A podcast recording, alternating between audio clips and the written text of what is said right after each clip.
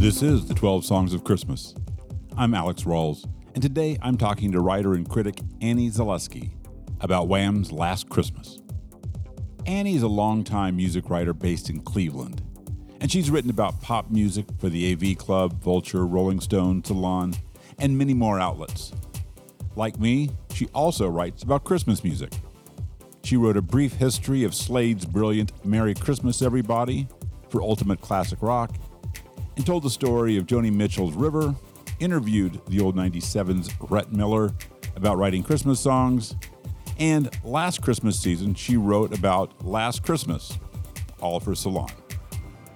Since Last Christmas is a song I've had a come see come saw relationship with, I wanted to talk to her about it. For a long time, I heard the song as too lightweight and too schoolyard to land with me. Frankly, I preferred some of the cover versions, particularly Taylor Swift's. But the number of cover versions, along with the bulletproof nature of George Michael's hooks, eventually made me rethink the song, and the showy, stylish melodrama of the video finally sold me. So let's get to it. This is me and writer Annie Zaleski talking about Last Christmas and more on the 12 Songs of Christmas.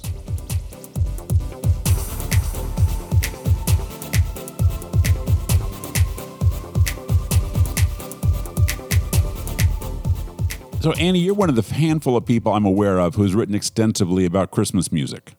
Uh, what draws it to you as a subject? I mean, Christmas music, uh, so many things. I mean, I think, you know, people think of uh, you know, people might think of Christmas music as one thing, right? You know, like it's holly and jolly and it's the time of the season. So everything is very, you know, happy and nostalgic. But what I've always liked about Christmas music is that uh, kind of the melancholy edge to it. You know, you listen to so many Christmas songs, and uh, you know, it's, it's you, you might be looking back at the year that you just had and feeling a little bit regretful, or you know, you're thinking about a relationship that you know maybe busted up and that you kind of miss or you know a missed opportunity you know i think at the end of the year everybody is kind of looking back and seeing where they could have been a better person or things could have turned out better. And I think a lot, a lot more holiday music than people realize kind of have that edge. Um, but at the same time, there's also a lot of really fun and obscure Christmas songs that maybe don't necessarily get a lot of airplay. You know, there's ones from like Squeeze and XTC, and over the years there have been some ones from like you know Soul Coughing has done covers, and just there's a lot of just really kind of interesting angles on Christmas music. Um, you know, kind of out there. And so there, there there's there's a lot of different things. Yeah. I have to say, one of the things that drew me to it, in addition to all that, is that for me, it's kind of the place where the art and the business most clearly intersect because when you know on one hand these things are absolutely 100% you know commercial products and the most commercial i mean they are made to made to sell in 99% of the cases. And so that's really interesting to me. And at the same time, people are having to make the, the ones we continue to talk about are people making actual artistic decisions. And so, you know, I always feel like the business and uh, the business and art of pop music is in many ways clearest when talking about Christmas music. I think that's an excellent point, you know, because I think it is, it's kind of a rite of passage. Like, all right, you know, I need to put out a new single. Oh, I'll do a holiday single. Um, and on the flip side, there's also the kind of the accidental holiday singles. You know, I don't think Joni Mitchell wrote River with any sort of intention of it becoming, you know, something that people associate with the holidays. Or, you know, the Pretenders, 2000 Miles. Um, you know, there, there's kind of these songs that are sort of adjacent to holiday music too. And there's something really fascinating about these kind of album tracks that have sort of been canonized as a holiday song, you know, per, perhaps, you know, something that did, they, so, perhaps unexpectedly. Yeah.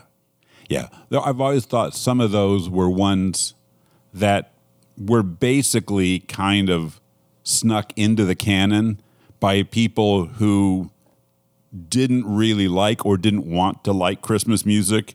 And so they bring in pretenders, bring in Joni Mitchell as a way of saying, oh, here's the good Christmas music.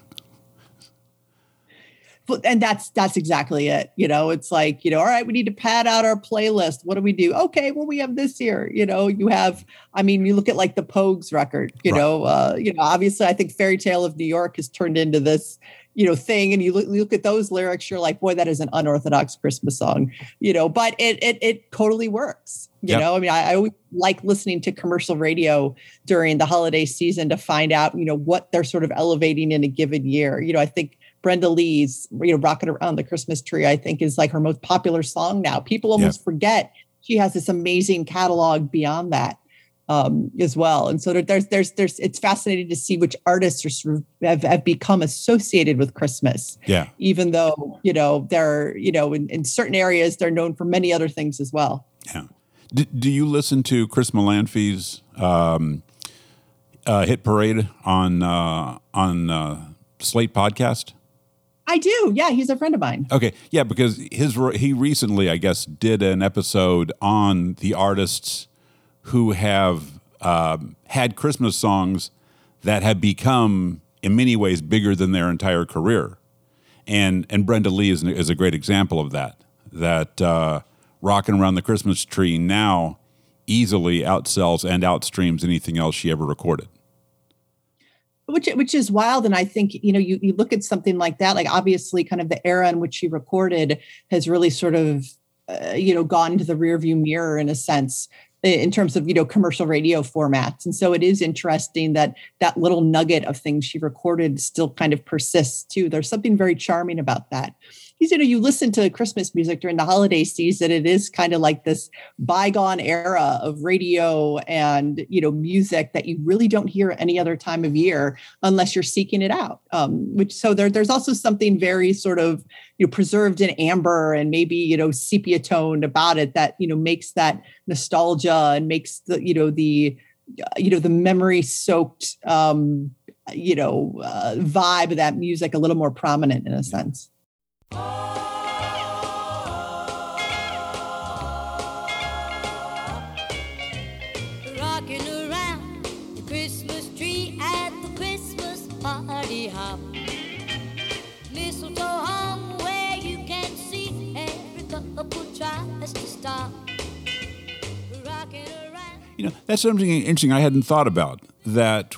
when you get to Christmas season and and when radio stations go to the all Christmas format, it actually is, it goes to a a time of radio that doesn't exist anymore because you know the days of AM radio were times where you could have.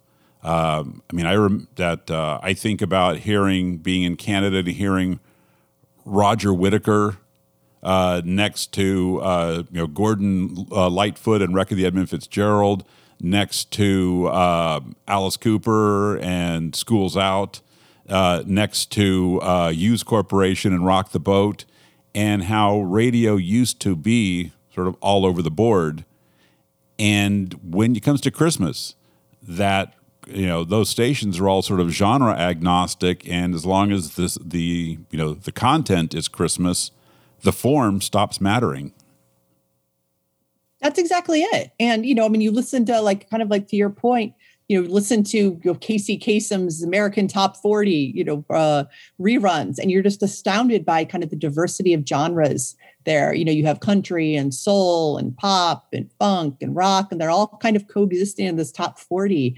And, you know, holiday music is kind of a nice throwback to that. And people sort of throw format out the window in a sense, uh, you know, of what they usually do and kind of embrace something a little bit different. Like it is nice, you know, it is. And, and it shows you that radio can be like that. I think this is why people, you know still seek out maybe freeform radio stations or radio stations with a more eclectic playlist because there is something really pleasurable. You you know you discover new artists that way. Yeah.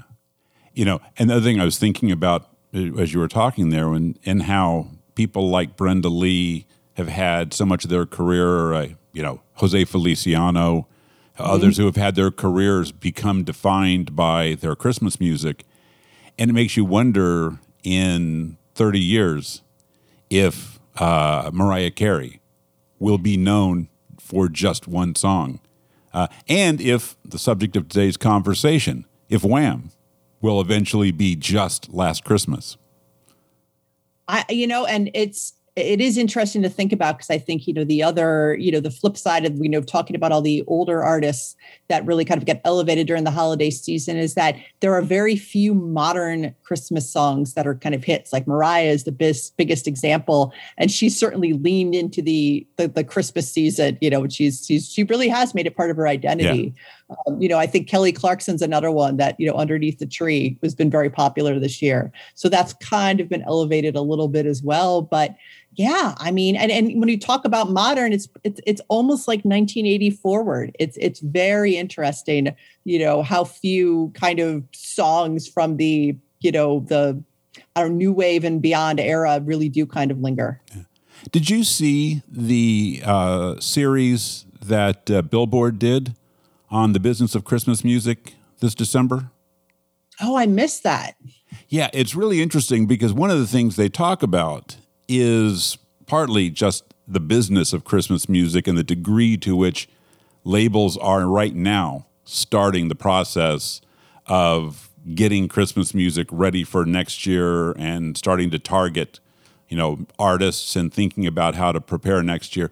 But the other thing that was interesting is that there is a sort of that there seems to be more possibility for contemporary or more reasonably contemporary Christmas songs to to go. And for instance, like this year, Ariana Grande's uh, "Santa Tell Me" had its best year, um, and that there are.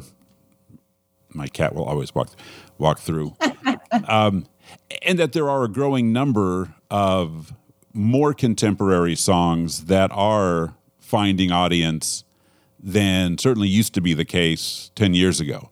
I mean, I think about when I first was writing about Christmas music in the in the 2000s that the most contemporary song in the uh, you know in any kind of reasonable play was um, "Christmas Time Is Here" from um, you know from Vince Guaraldi from the Charlie Brown soundtrack, which was 1965 that was at the was in the early 2000s that was the most contemporary song that would show up in in radio and, and in sort of in the holiday playlists I think what's interesting about that, and I think that speaks a little bit to, you know, when you look at the radio stations that do maybe go to all Christmas formats during the holiday season, they kind of tend to be the more, for lack of a better word, the retro stations. You know, like here it's this the the station that plays 70s and 80s music. They'll flip, you know, but top 40 radio doesn't necessarily want to kind of ignore that it's the holidays, but they need a song that really kind of fits their format, you know? And so they're looking for someone like Ariana or Justin Bieber. Yeah. And know, kind of having like their, you know, their, for the top 40 format, which is always so in the new, in the new, their idea of a flashback is you know a, a, lot shorter than maybe it would be for you know a 70s and 80s station. Right. So i think also that you know labels are kind of recognizing that too and saying hey you know even these stations if they're not full on christmas music 24 7 they still want to talk, you know reference the holidays. People still like the holidays. So i i would imagine that would be my guess. Yeah. That's that's a lot what has to do with it which is great. Yeah. i love it you know, the more Christmas music on the radio, the better. Yeah, 100%. I have to say, we're, we're fortunate here. Our all Christmas station in New Orleans is also, it is the, the 70s and 80s sort of light rock uh, station.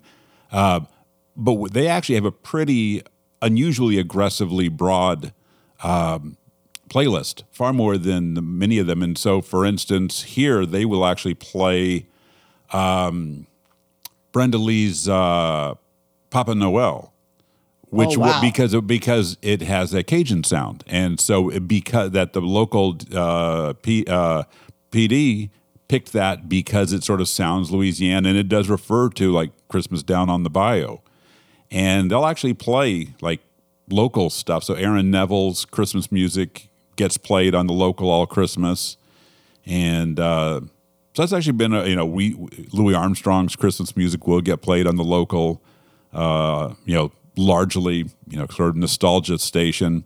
So we actually luck out at Christmas time. We actually get a pretty good station. I know many of them play really narrow playlists and I was going to say that's really cool that there are stations that are still doing that then because you're right. I think a lot of the formats are very uh, very tight and are dictated from somewhere else. But the fact that you know you could be local and say, "Hey, we're going to have some music with some local acts," and we we have a, a, a an all Christmas troupe here called the Ohio City Singers, and they always do original Christmas music, and they get a little bit of airplay too on our station here, uh, which is cool occasionally. And so it's neat to hear because you're like, that is a local band and yeah. they're getting some airplay. It, it, does that, adds that little flavor too. And it makes you, that that's another flashback to, you know, more personalized radio experience yeah. when you knew that it was, they, you were listening to things that were popular in your town from DJs in your town. Yeah.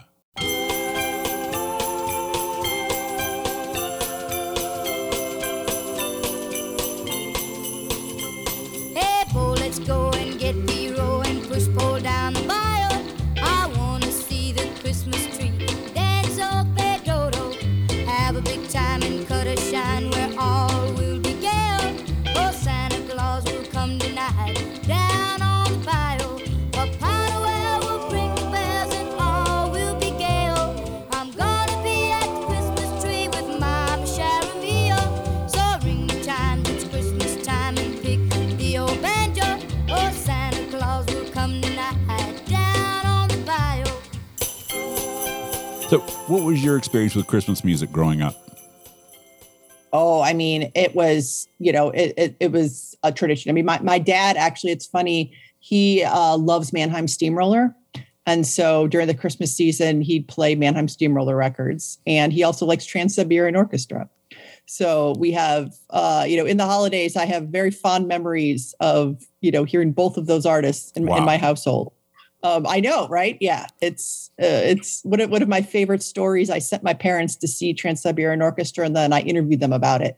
Um, I used to be the music editor at Alt Weekly, and it was it was it was very charming. It was it was very sweet.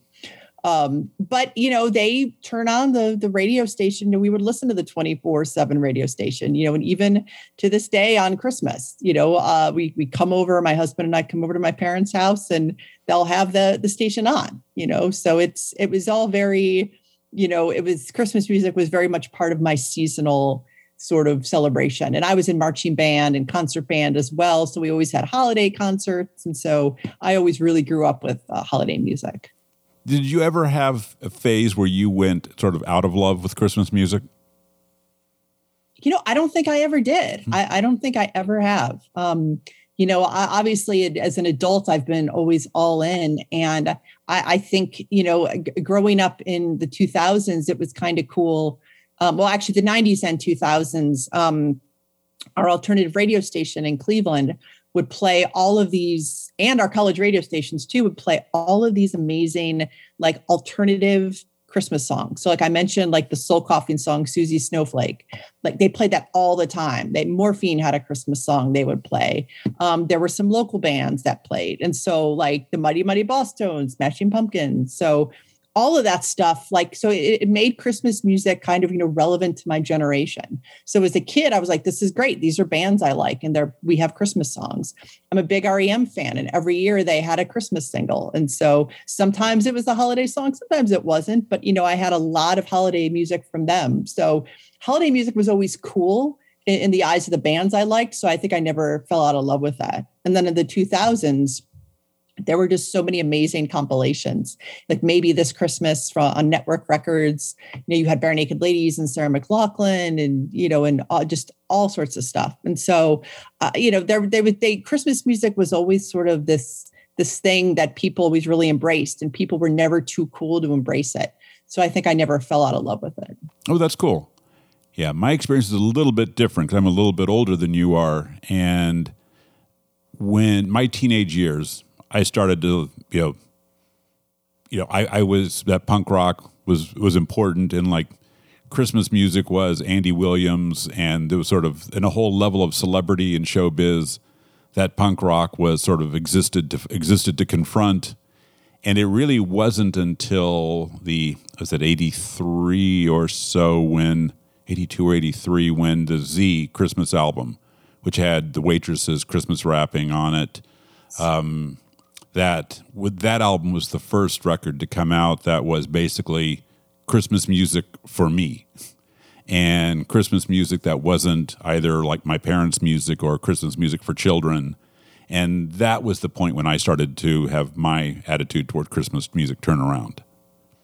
And that's such a fantastic compilation. I finally managed to snag a vinyl copy of that this year. Oh, and I was just you. thrilled yeah, it's such a.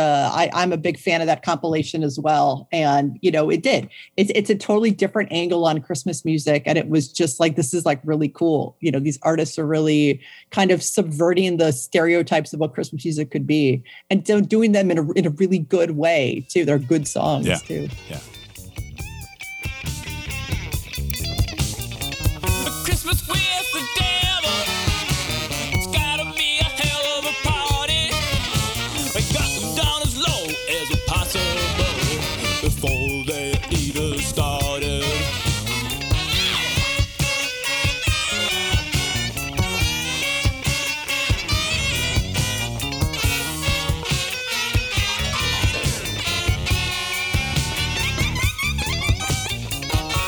So, this year on Christmas Day, you published a piece at uh, salon.com on Wham's Last Christmas. What made you want to write about that song? You know, it's funny. First and foremost, it was one of the Christmas songs I've never actually written about in depth. And so I was like, you know what? It, it's time. You know, I, I wrote about Joni Mitchell's River last year. I've written in the past about same Old Lang Syne, which is obviously, you know, a New Year's song, but gets kind of lumped in with Christmas, weirdly enough.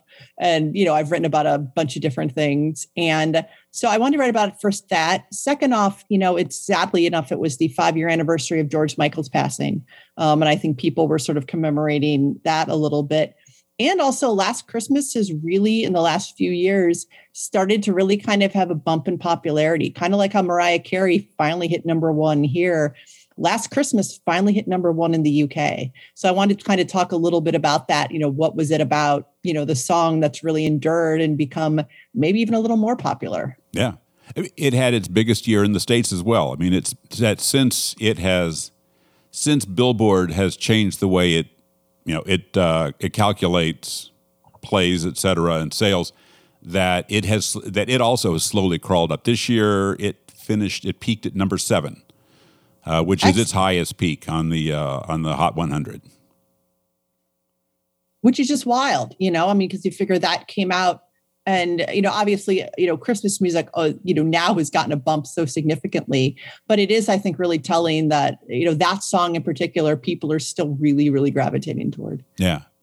So, so go ahead. Can you re- briefly tell the last Christmas story for those who sort of don't know sort of how it came about? Yeah, I mean, so basically, you know, it came out in 1984.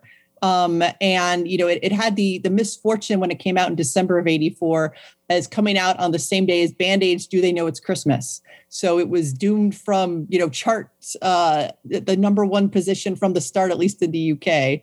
And uh, so it was it was George was kind of competing with himself, which is you know funny.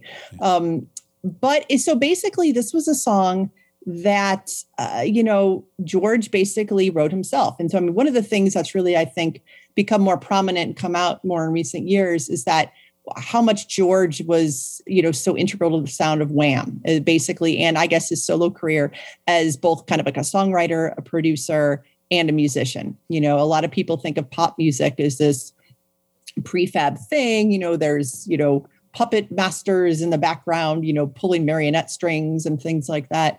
But George was pretty much like, I'm self taught and I'm going to, you know, figure out things and make all this amazing pop music.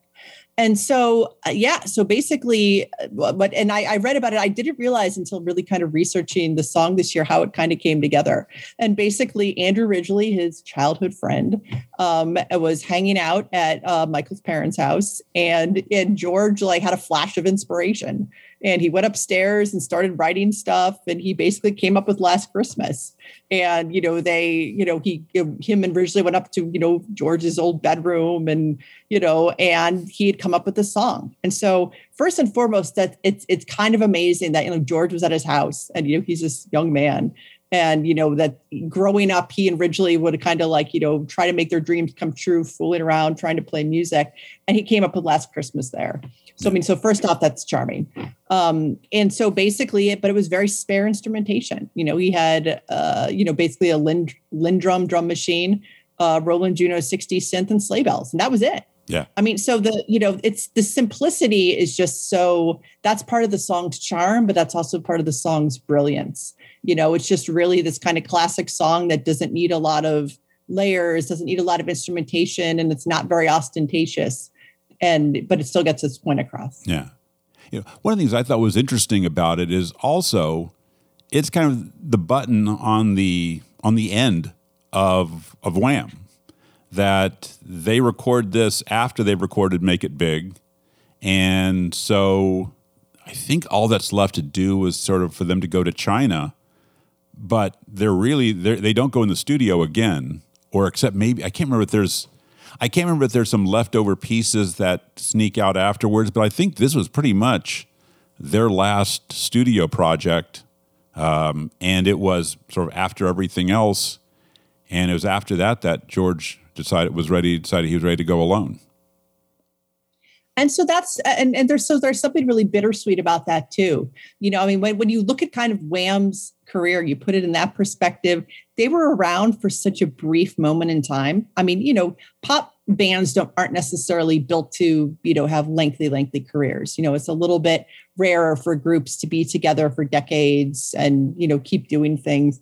But wham were like you know uh, you know a very a sharp you know burst of flame for a couple years that set the charts aflame and really kind of changed pop music and you know made george a star and then they basically ended. And you're right. And then george became a solo artist. Yeah. i mean there were even you know different wham songs that were credited you know with his name on it. So i mean there was uh, they're a really fascinating kind of group just in general you know how they kind of you know they're very very of their time but yet they made all this music that just really that was so well crafted and you know so fun that people still really gravitate toward it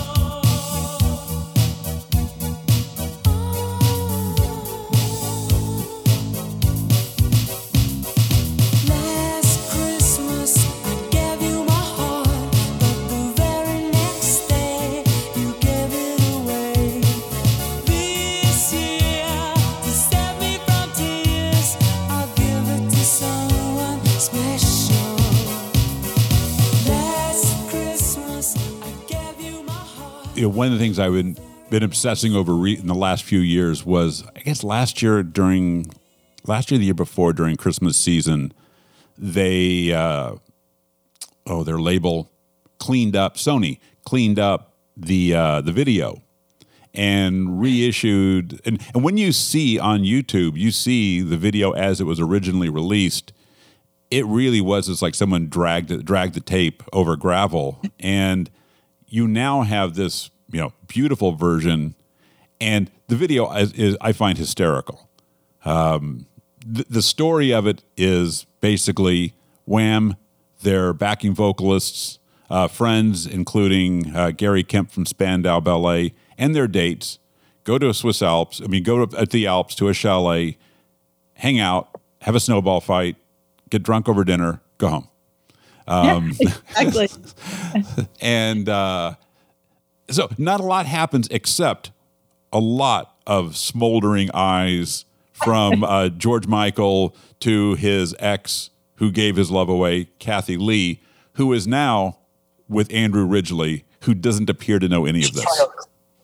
Which is great. I mean, it's it's so brilliant, and you know, I, I don't know if that was planned at the time, but there there's it, there's so much to love about the, the the the video and kind of like everything you said because it's just first off like why are they in the Alps? You know why why? You know there's yeah. you, you it's, it's like so many 80s videos you're kind of like well they just wanted you know a uh, luxurious premise to make it seem very fancy. Yeah um but yeah it's it's great and the smoldering looks are what's great because the camera lingers on everyone you know it, it looks like it's a you know a, a movie waiting to happen like it, it, should be sort of a you know a teen movie or something like it, it's it's really like funny like when in the cleaned up version it's really great production values it's yeah. it's really uh, you know it's excellent yeah i mean George makes sure that the camera always finds him. Um, yeah.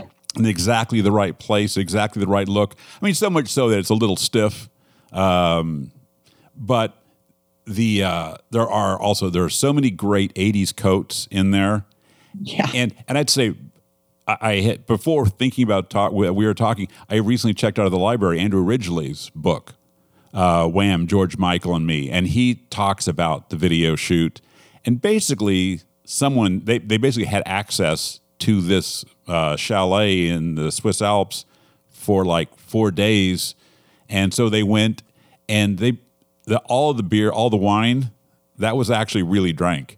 And there's a point. there's, there's a point he says where the set, uh, you know, where someone, you know, one of the hands setting the table had filled all the wine glasses, and as soon as the as soon as the cameraman, the director saw it, he realized it looks like nobody's had a drink yet. So he said, "Y'all got to drink these down." And so people started then just started guzzling, and it just said it just turned into like everybody just getting hammered except George.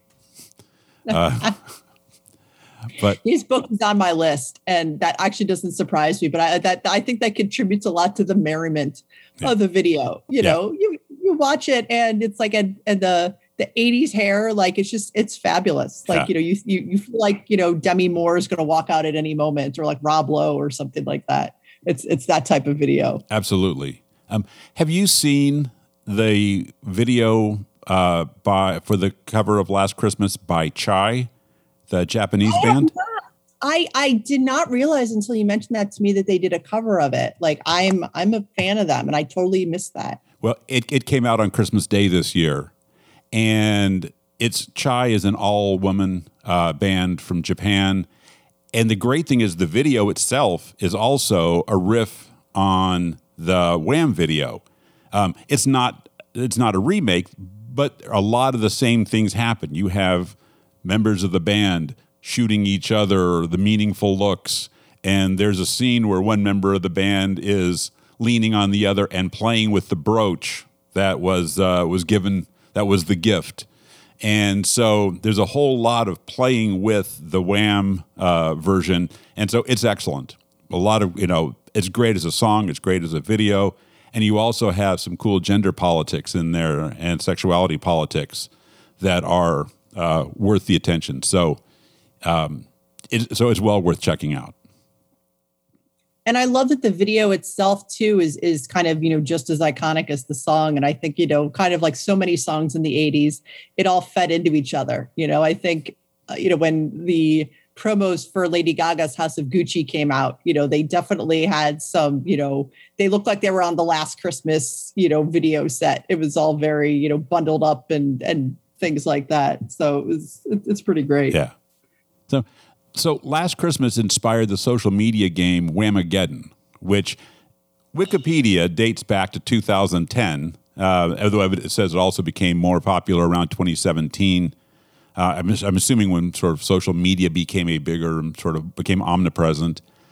The the idea is to, if you don't know, the idea is to avoid hearing it, and if players hear it, they have to post Whamageddon on their social media, and they're out for the season. Um, so first off, so first, I guess, what do you think about the, game, and then also, why do you think this song inspired that kind of game?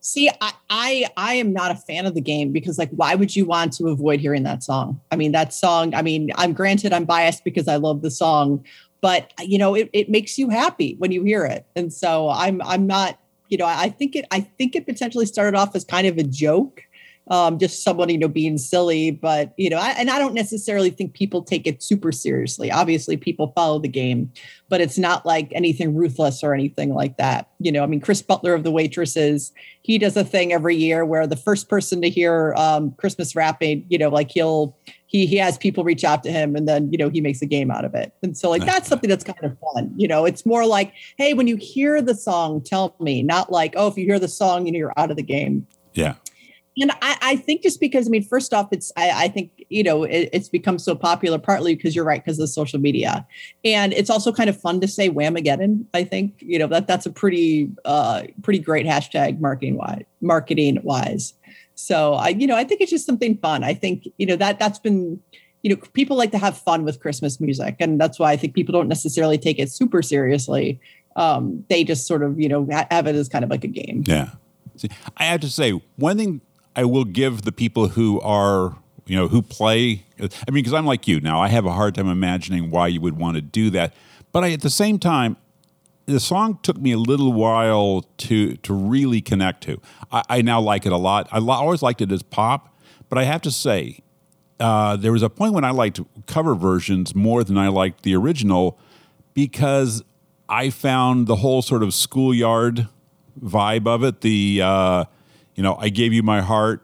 You know, you gave it. You know, you know, you gave it away, so I'll give it to someone special. And that like the, the kind of I'm rubber, you're glue kind of uh, logic of the uh, of that uh, of the song.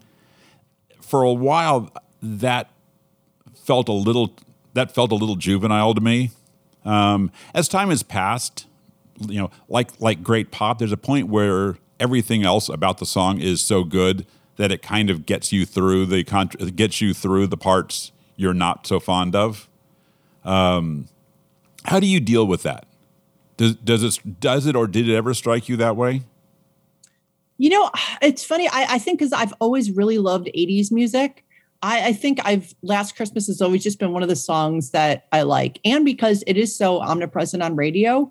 I mean, I just I've always associated the song with the holiday season. It always makes me happy because I really like the holidays mm-hmm. um, a lot, and so you know I've and it's funny until like recently I, you know and i really dug into the lyrics because you're right like you know the the, the chorus you know i'll save you from something special you know it, it's such a good uh, you know, it, it's such a good chorus that I was like, okay, this is fun. And then you read the verses, you're like, there's a lot going on here. And yeah. so I liked it even more, honestly, when when I kind of like really took a listen to it. I'm like, there's there's some kind of subtle brilliance in here. And I think, you know, it's a lot sassier than uh, the song gets credit for, I think sometimes. Yeah. A lot sassier than a lot of other holiday songs, too. That's definitely true.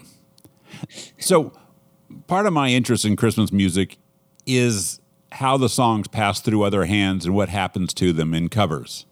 So I brought a few of the conversation and I asked you to do the same. So since you're guest, you're the guest, tell me what cover of Last Christmas should we hear first? So I love Jimmy Eat World's cover of the song. And um, I should probably have looked up what year this came out. I'm going to look that up right now. Um, but I, I, can't even remember when I heard this song first.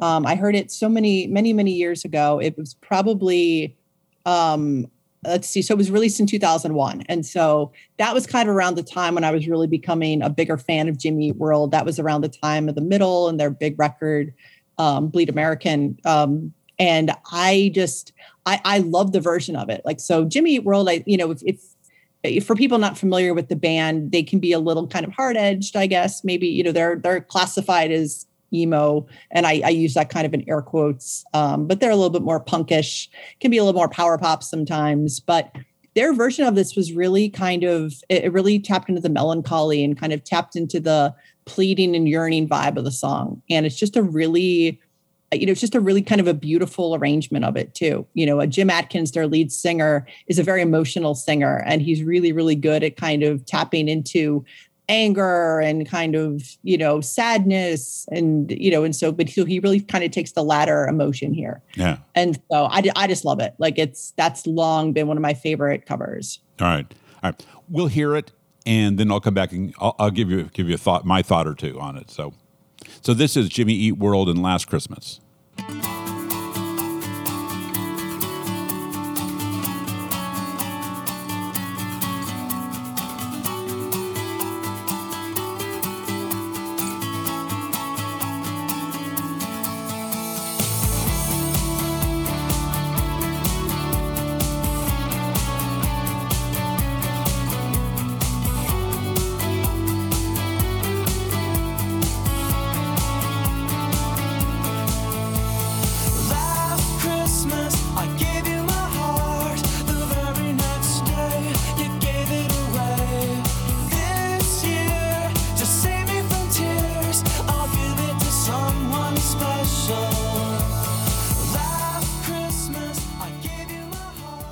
I'm really glad you brought that because first I didn't know that version. Uh, so that's cool. really cool. Um, I also really like, for me, the first thing I flashed on is if The Cure ever did a Christmas song and ever got happy enough to do a Christmas song, this is what they would end up with. Um, that I that I that the vibe where you know the melancholy is sort of hardwired in, but like sort of the Cure at their poppiest, that you also have just the music is sort of so undeniable that I'm 100% there for it. Uh, so I thought that was really charming, um, and actually one I will go back to. Excellent. Yes. Yeah. Wonderful.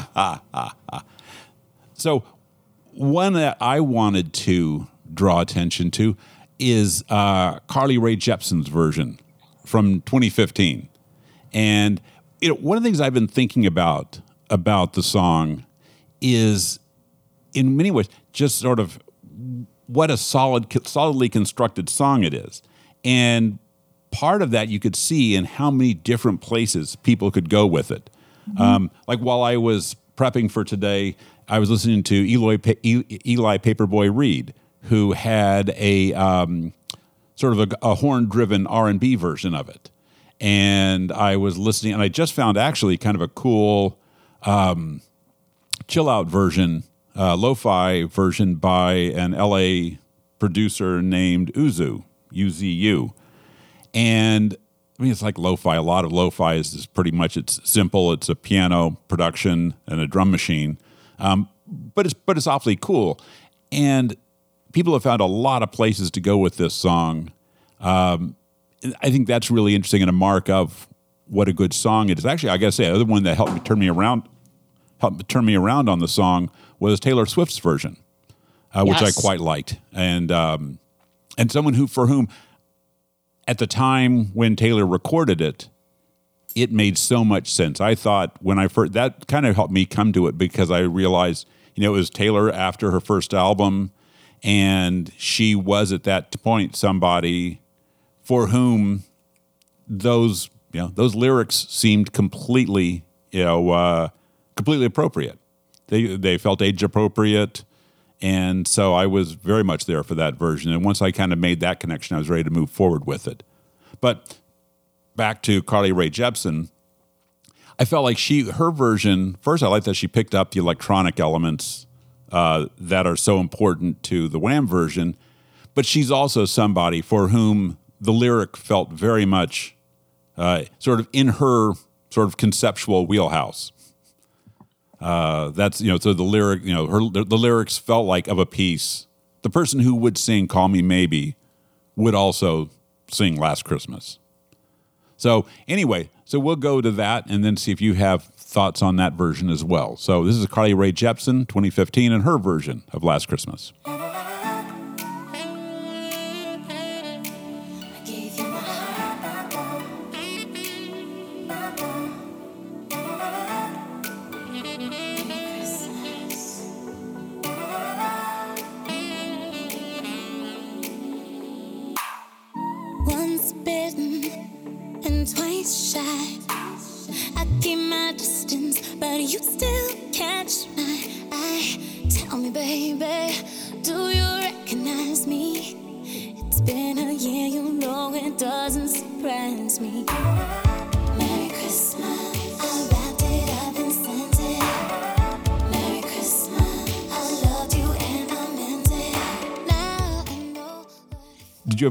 Want to add about that one? No, I, I think I think your comments were great, and I completely agree. You know, I mean, she is she's such an interesting artist in that you know everything she does is you know she she's I'm trying to think here how to praise this. No, I mean she is you know obviously she's she's released so many great studio records but her covers too that she's done you know the occasional ones are great. And she really does sort of tap into you know the complexity of the song i think. And i think that's what makes her music so good her originals. And i think yeah something like this like she's kind of the ability to kind of zero in on that too. Yeah. I, at one point when i was writing about it i wrote that you know the song says you know uh, once bitten twice shy and sounds like she's been bitten like 15 times so another song you wanted you brought to the table, Manic Street Preachers, uh, and their version, Last Christmas. So I, it's funny. I actually don't know if they've ever uh, released this on a studio record, but I came across this at some point, and it's basically kind of a live version of it. And now, what I first off, what I like about it is that they're sort of a, a you wouldn't expect them to cover this. You know, obviously that they're um, you know they're British, and so they you know Wham is something that you know is they uh, you know grew up with and you know obviously they were sort of inescapable. But you know they're they're really you know they came out with like you know the mash theme was like you know they covered that. You know they were they they started off with this kind of like this punkish metal band and over the years have evolved and done all sorts of different things but there's just like this great live vi- uh, video of them doing this and it's basically like they're kind of in public and they're doing things and like it's great. It really shows off a different side of them and you know you I, I feel like in the early 2000s there was this kind of ironic you know people would like to do ironic covers you know you had or covers that were maybe unexpected and i feel like at the era where they did that because i think they did this in the early 2000s it was kind of part and parcel of that but i think there's a real kind of sincerity to it that just really kind of works um, and just kind of really shows the different side of the band. And i'm a huge manic street preachers fan. Right. And so, okay, so actually, it was the mid '90s where they do that, which is even oh. funnier because this sort of when they were like at their height exact uh, apparently. Like there was a christmas edition of a uk show and they they did the song. And so this was like right so everything must go was like 1996 and so you know it was so it's sort of like you know so that was only like 12 years removed from the song being a hit so i think that was just kind of it, was kind of an interesting choice. And i think that uh, you know as the as their catalog kind of wound around and they like i said they've done disco they've done pop they've done rock like they're, they're such a great band. It, it's kind of one of those like more obscurities that you don't necessarily see as much but it's great. It's just really lovely. Yeah. Last christmas i gave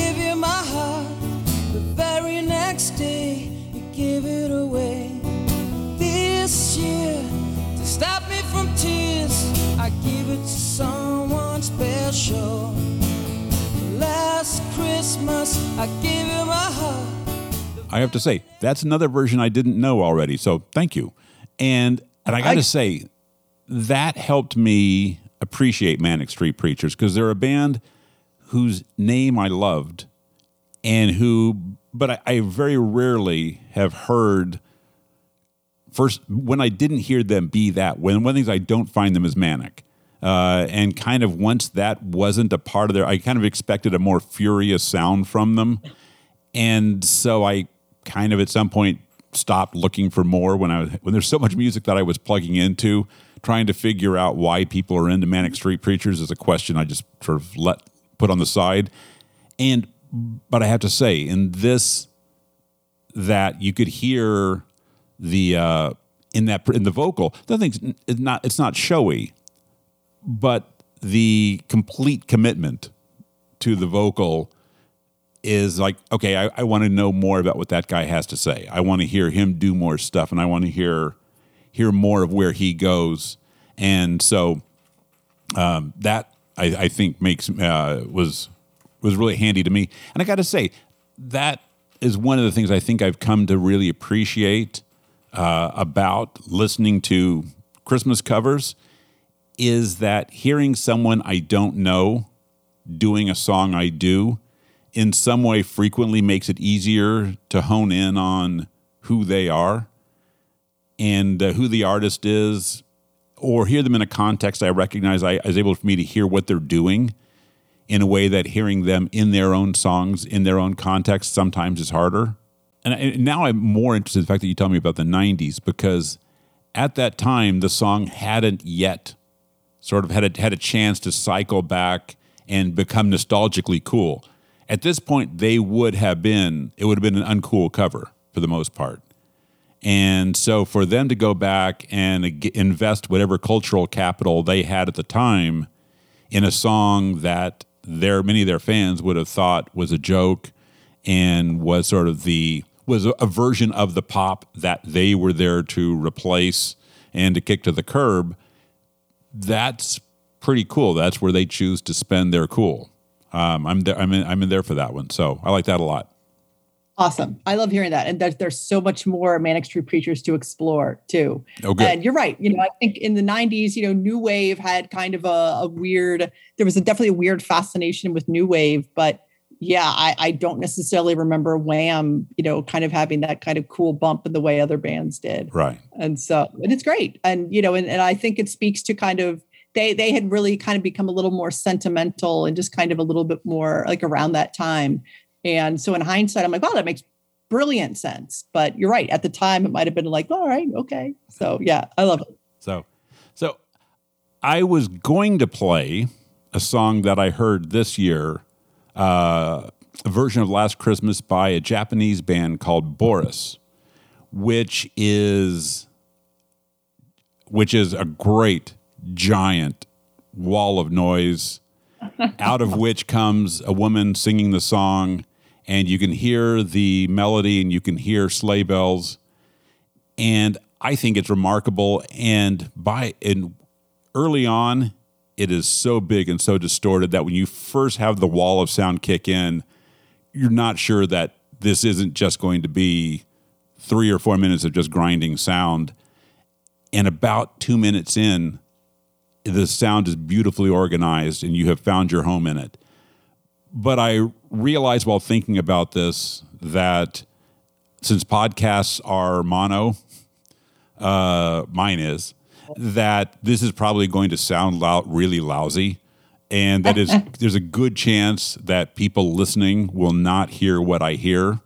So instead, I decided first off, if you haven't heard it and you have any taste for adventure at all, you should hear Boris's version of Last Christmas. But instead, I would decide to go to a version by Lucy Dacus that she recorded nice. in 2019. And Lucy, she, Lucy Dacus said she doesn't particularly like the song. That it's not that uh, all the sort of the the sentimental, the all sort of the soap opera of the song doesn't connect to her, and she's ambivalent about Christmas music. And so she basically told her band, let's go in and play hard. And as a result, you get this great sort of, you know, punk rock version. And that, and you hear again, kind of what, you know, how, you know, how solidly this song is constructed that you can take out all the delicate wistfulness, you can take out all the melancholy, you can take out the sleigh bells, you can take out the uh, you know the electronic sounds that are so central to one version, put in guitars, bass, drums, and uh, speed up the tempo, and you still get a really good song.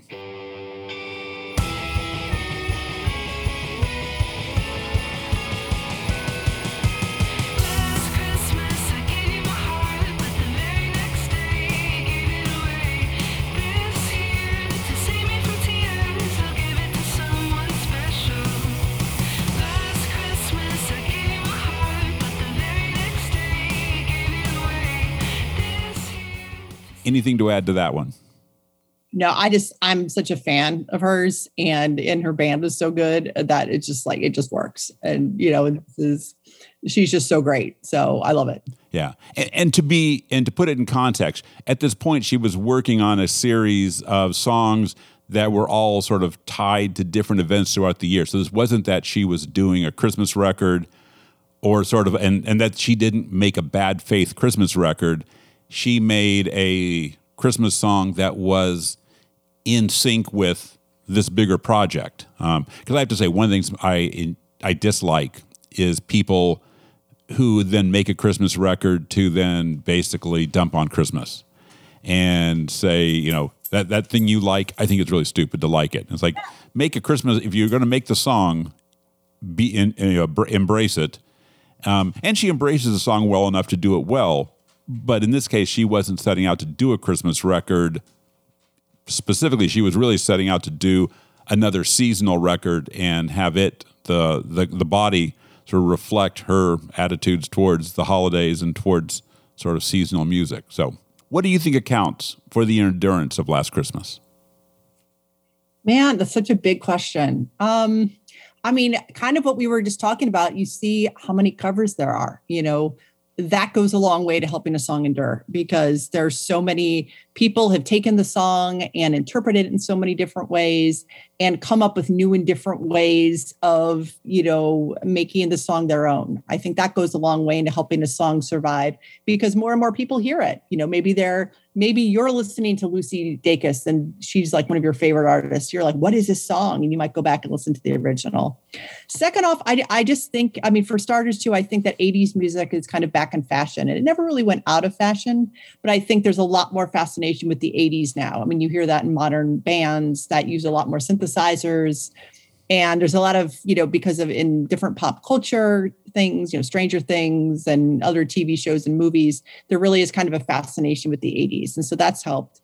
I also just think the lyrics are kind of timeless you know you either everyone can relate to like being dumped around the holidays and or getting you know revenge on someone else or wanting to have revenge or you know being with someone new but then like still seeing the you know the the the ex that just kind of twists your heart you know it's they're very very relatable you know it's a song that's kind of it's called last christmas but you know the sentiments are very universal that could happen any time of year and it would still hurt as as, as much Yeah, yeah.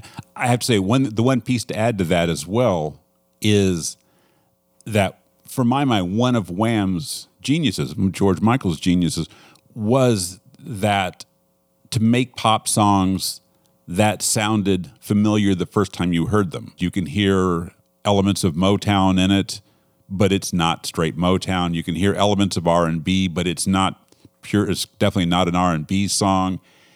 And there is, you know, there's just this core familiarity across the board which I think, which also gives it that kind of uh, immediacy. I mean, the fact is, that's one of those songs that by the time, by the second time, certainly by the third time you get to the chorus, you can sing it.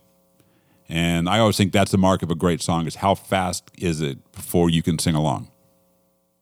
I think that's a fabulous point, and I completely agree. You know, there is some there's that warmth to it. You know, I think a lot of Christmas songs, just because you know you have sleigh bells and you're refer- referencing snow, you know, some of them can be a little chilly, and this is so warm. You know, even though it's a song about something that's kind of heartbreaking, it, it's still a very welcoming song, and you know, it's it, it does feel like you've heard it before, but yet it, it goes into different places.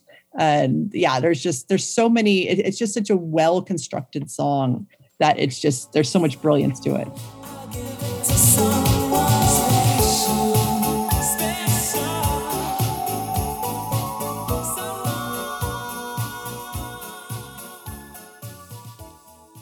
Thanks to Annie for the time and the talk.